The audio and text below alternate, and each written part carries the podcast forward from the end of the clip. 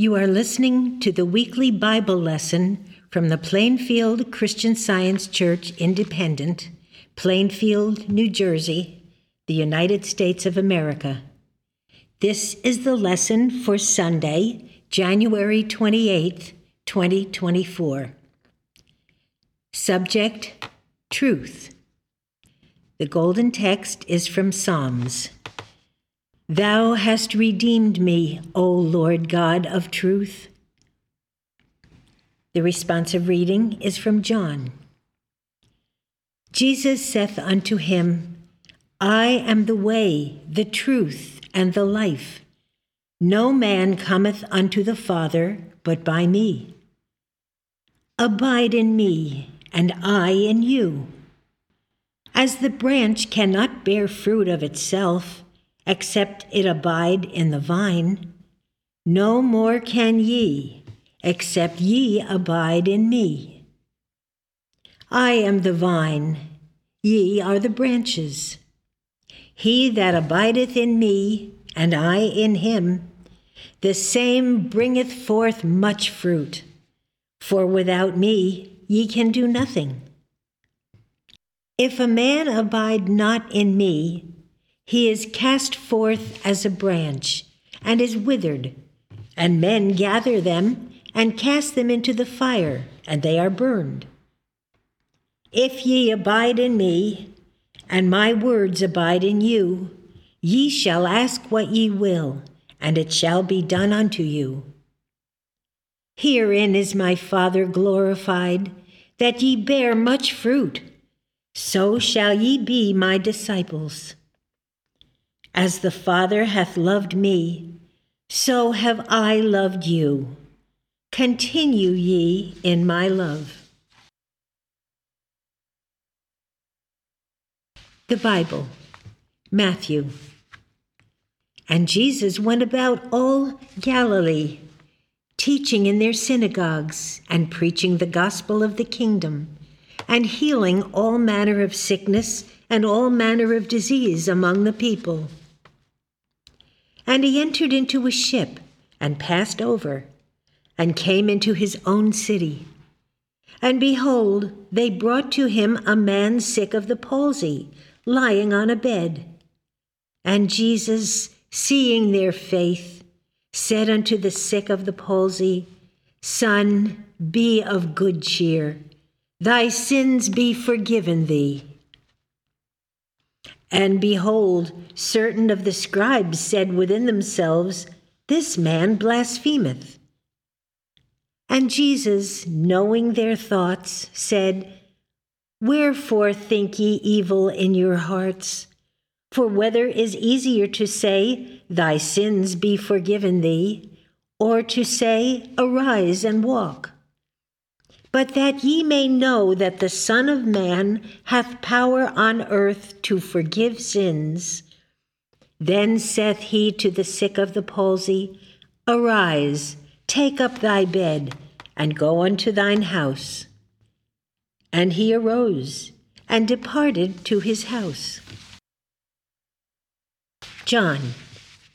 Then said Jesus to those Jews which believed on him, if ye continue in my word, then are ye my disciples indeed. And ye shall know the truth, and the truth shall make you free. They answered him, We be Abraham's seed, and were never in bondage to any man. How sayest thou, Ye shall be made free? Jesus answered them, Verily, verily, I say unto you, Whoso committeth sin is the servant of sin. And the servant abideth not in the house forever, but the Son abideth ever. If the Son therefore shall make you free, ye shall be free indeed. And I will pray the Father, and he shall give you another Comforter, that he may abide with you forever even the Spirit of truth, whom the world cannot receive, because it seeth him not, neither knoweth him. But ye know him, for he dwelleth with you, and shall be in you. I will not leave you comfortless, I will come to you. Yet a little while, and the world seeth me no more. But ye see me, because I live, ye shall live also. At that day ye shall know that I am in my Father, and ye in me, and I in you.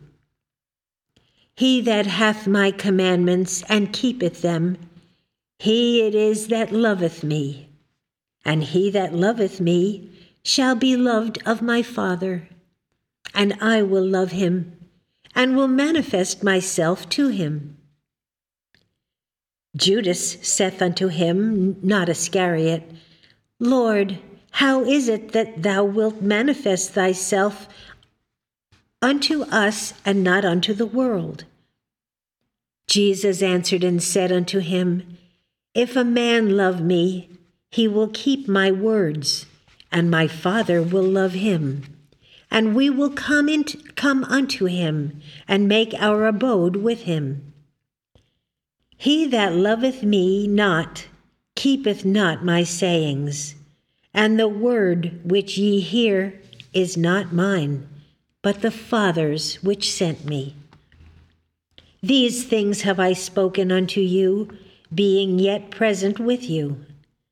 But the Comforter, which is the Holy Ghost, whom the Father will send in my name, he shall teach you all things and bring all things to your remembrance, whatsoever I have said unto you.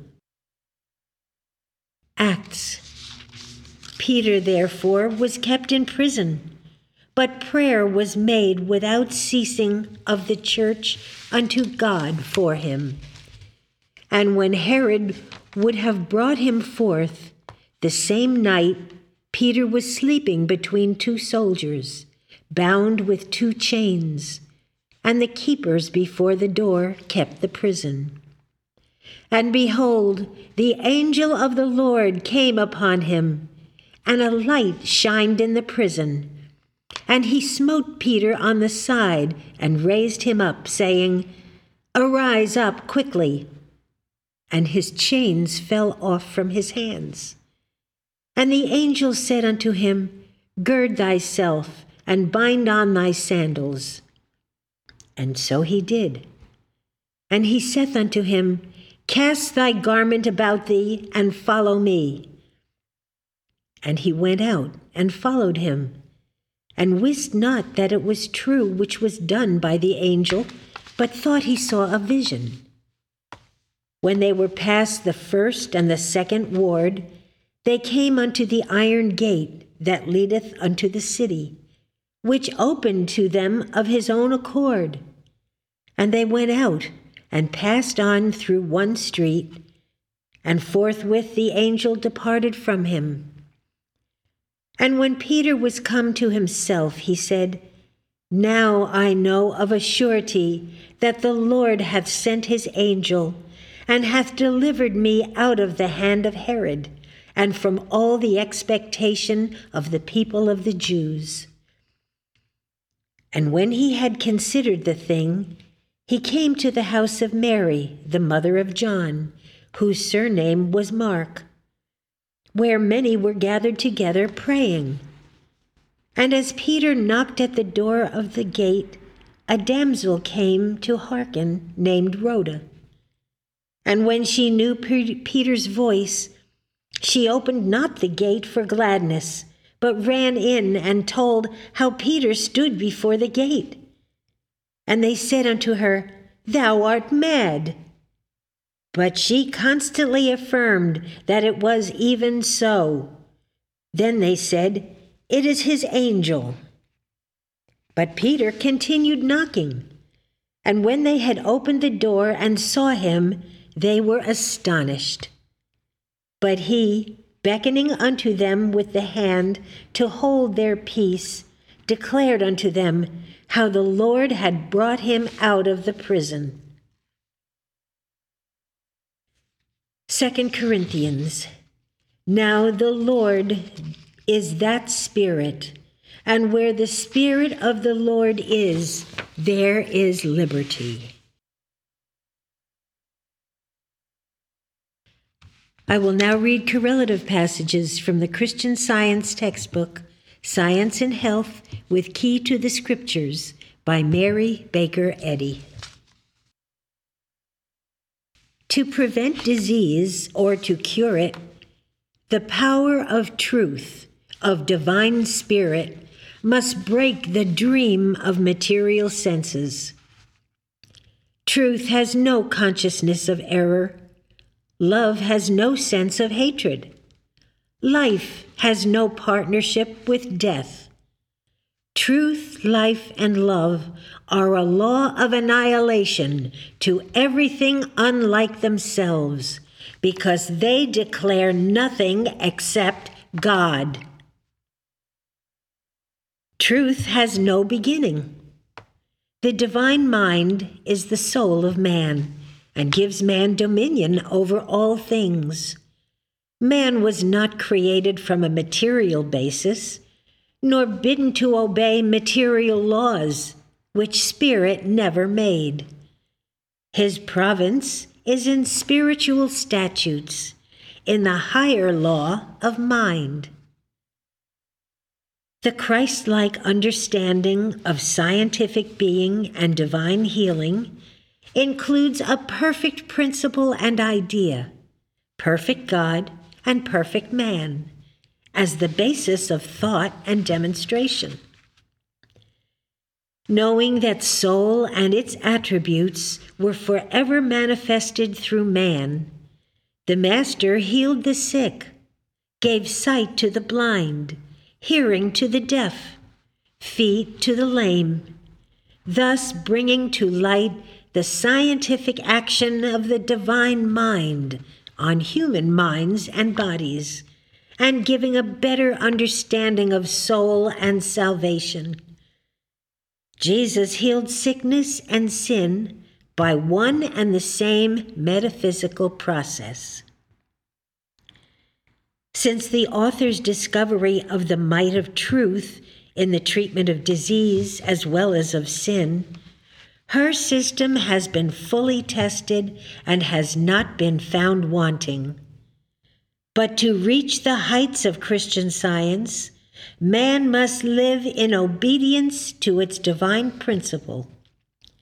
To develop the full might of the science, the discords of corporeal sense must yield to the harmony of spiritual sense, even as the science of music corrects false tones, and gives sweet concord to sound. Theology and physics teach that both spirit and matter are real and good, whereas the fact is that spirit is good and real, and matter is spirit's opposite. The question, What is truth? is answered by demonstration, by healing both disease and sin. And this demonstration shows that Christian healing confers the most health and makes the best men. On this basis, Christian science will have a fair fight. Sickness has been combated for centuries by doctors using material remedies. But the question arises is there less sickness because of these practitioners? A vigorous no is the response deductible from two connate facts the reputed longevity of the antediluvians and the rapid multiplication and increased violence of diseases since the flood.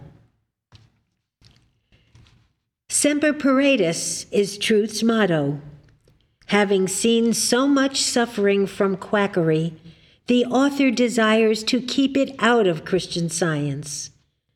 The two edged sword of truth must turn in every direction to guard the tree of life. If spirit or the power of divine love bear witness to this truth, this is the ultimatum, the scientific way and the healing is instantaneous. The procuring cause and foundation of all sickness is fear, ignorance, or sin. Disease is always induced by a false sense mentally entertained, not destroyed. Disease is an image of thought externalized. Truth brings the elements of liberty. On its banner is the soul inspired motto Slavery is abolished. The power of God brings deliverance to the captive. No power can withstand divine love. What is this supposed power which opposes itself to God? Whence cometh it? What is it that binds man with iron shackles to sin, sickness, and death? Whatever enslaves man is opposed to the divine government. Truth makes man free. You must know when first truth leads by the fewness and faithfulness of its followers. Thus it is that the march of time bears onward freedom's banner.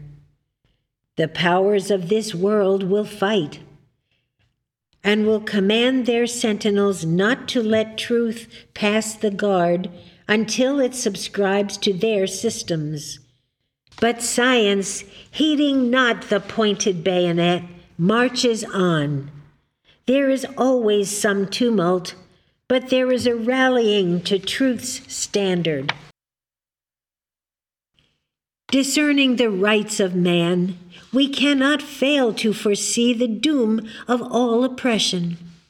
Slavery is not the legitimate state of man. God made man free. Paul said, I was free born. All men should be free. Where the Spirit of the Lord is, there is liberty. Love and truth make free, but evil and error lead into captivity. The law of Christ or truth makes all things possible to spirit, but the so called laws of matter would render spirit of no avail and demand obedience to materialistic codes, thus departing from the basis of one God, one lawmaker. To suppose that God constitute laws of inharmony is a mistake. Discords have no support from nature or divine law, however much is said to the contrary. Truth casts out all evils and materialistic methods with the actual spiritual law, the law which gives sight to the blind, hearing to the deaf, voice to the dumb, feet to the lame. The infinite truth of the Christ cure has come to this age through a still small voice through silent utterances and divine anointings, which quicken and increase the beneficial effects of Christianity. I long to see the consummation of my hope, namely the student's highest attainments in this line of light. Because truth is infinite, error should be known as nothing. Because truth is omnipotent in goodness, error, truth's opposite, has no might. Evil is but the counterpoise of nothingness. The greatest wrong is but a supposititious opposite of the highest right. The confidence inspired by science lies in the fact that truth is real and error is unreal. Error is a coward before truth. I will now read the three daily duties from the Church Manual by Mary Baker Eddy. Daily Prayer It shall be the duty of every member of this church to pray each day, Thy kingdom come. Let the reign of divine truth, life, and love be established in me, and rule out of me all sin. And may thy word enrich the affections of all mankind and govern them. A rule for motives and acts. Neither animosity nor mere personal attachment should impel the motives or acts of the members of the Mother Church. In science, divine love alone governs man, and a Christian scientist reflects the sweet amenities of love in rebuking sin, in true brotherliness, charitableness, and forgiveness. The members of this church should daily watch and pray to be delivered from all evil from prophesying, judging, condemning, counseling, influencing, or being influenced erroneously. Alertness to duty. It shall be the duty of every member of this church to defend himself daily against aggressive mental suggestion and not be made to forget nor to neglect his duty to God, to his leader, and to mankind. By his works he shall be judged, and justified or condemned. And from Science and Health, Christian scientists, be a law to yourselves that mental malpractice cannot harm you, either when asleep or when awake. This Bible lesson was prepared by the Plainfield Christian Science Church Independent. It is comprised of scriptural quotations from the King James Bible and correlative passages from the Christian Science textbook, Science and Health with Key to the Scriptures, 1910 edition, by Mary Baker Eddy. For more information, please visit our website plainfieldcs.com. Thank you for listening and have a blessed day.